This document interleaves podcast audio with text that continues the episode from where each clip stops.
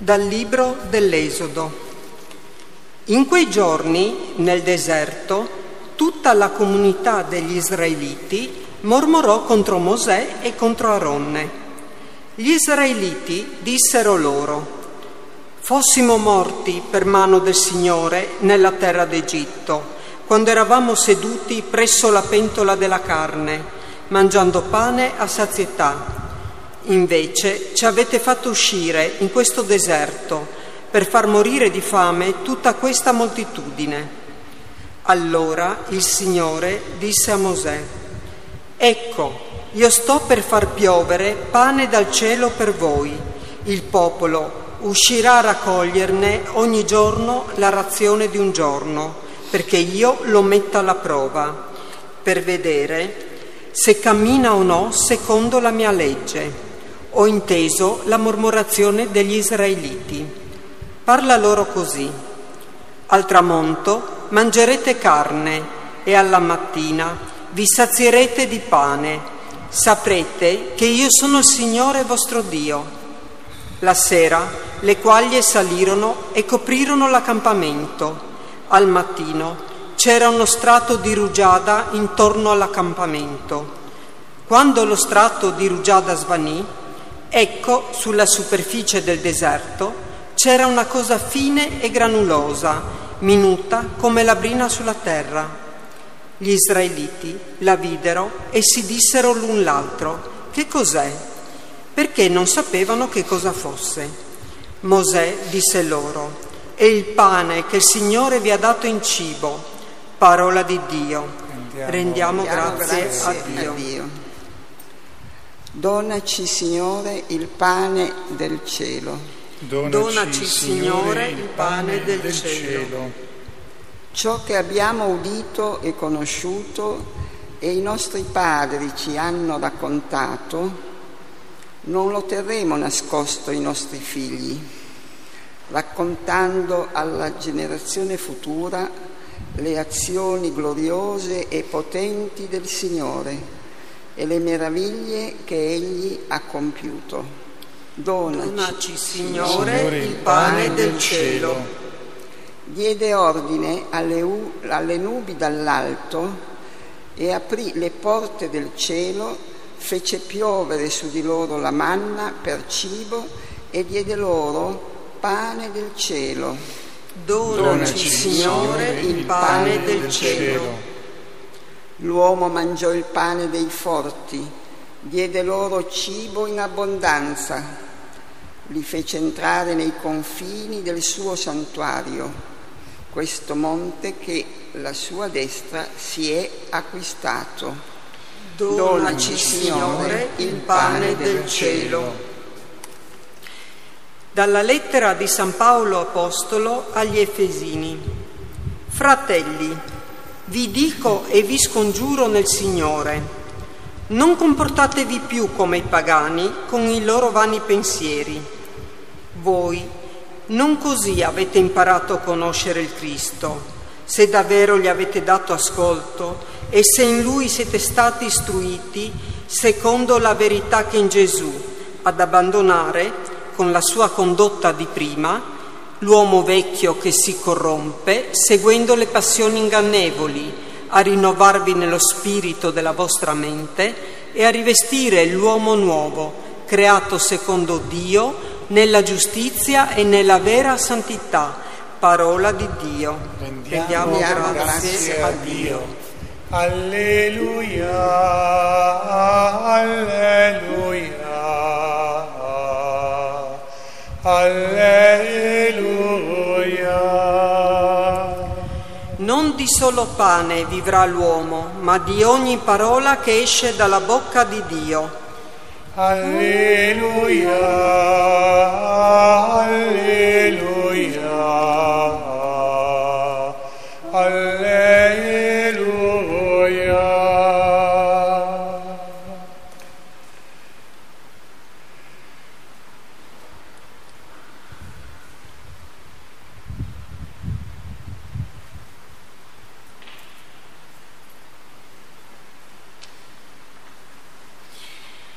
Il Signore sia con voi. Dal Vangelo secondo Giovanni. In quel tempo, quando la folla vide che Gesù non era più là e nemmeno i suoi discepoli, salì sulle barche e si diresse alla volta di Cafarna o alla ricerca di Gesù. Lo trovarono di là dal mare e gli dissero, Rabbì, quando sei venuto qua? Gesù rispose loro, in verità, in verità io vi dico, voi mi cercate non perché avete visto dei segni, ma perché avete mangiato di quei pani vi siete saziati. Datevi da fare non per il cibo che non dura, ma per il cibo che rimane per la vita eterna e che il figlio dell'uomo vi darà, perché su di lui il Padre, Dio, ha messo il suo sigillo. Gli dissero allora, che cosa dobbiamo compiere per fare le opere di Dio? Gesù rispose loro, questa è l'opera di Dio, che crediate in colui che Egli ha mandato. Allora gli dissero, quale segno tu compi perché vediamo e ti crediamo? Quale opera fai? I nostri padri hanno mangiato la manna nel deserto, come sta scritto, diede loro da mangiare un pane dal cielo. Rispose loro Gesù, in verità, in verità io vi dico, non è Mosè che vi ha dato il pane dal cielo ma è il Padre mio che vi dà il pane dal cielo, quello vero. Infatti il pane di Dio è colui che discende dal cielo e dà la vita al mondo. Allora gli dissero, Signore, dacci sempre questo pane. Gesù rispose loro, io sono il pane della vita. Chi viene a me non avrà fame e chi crede in me non avrà sete mai. Parola del Signore, lode a te, o oh Cristo. Alleluia, alleluia, alleluia.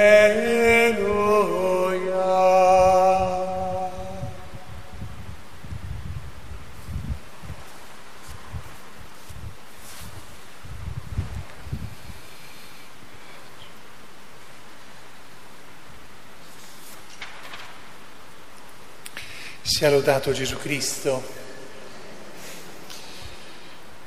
Come ormai siete abituati ad una specie di ritornello, ho scritto a lungo su questo Vangelo nel libro, nel secondo libro, quindi eh, non posso ripetermi, allora andrete a leggere sul libro tutto quello che ho scritto e sabato prossimo eh, vi faccio la interrogazione per sapere se l'avete letto bene.